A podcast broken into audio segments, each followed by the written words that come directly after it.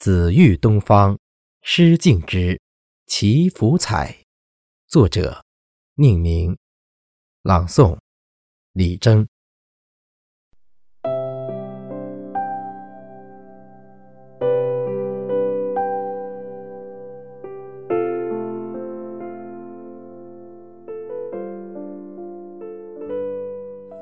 把第一缕霞光披在肩上的人，其实。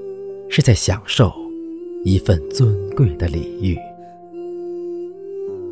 一张张红彤彤的笑脸，多像是高举的浪花，用洁白的双手捧出的第一份新年礼物，让青春并肩站在一起，就站成了一道最亮丽的风景。我们都是祈福的人，要把未来的每一个日子都打扮得漂漂亮亮、红红火火。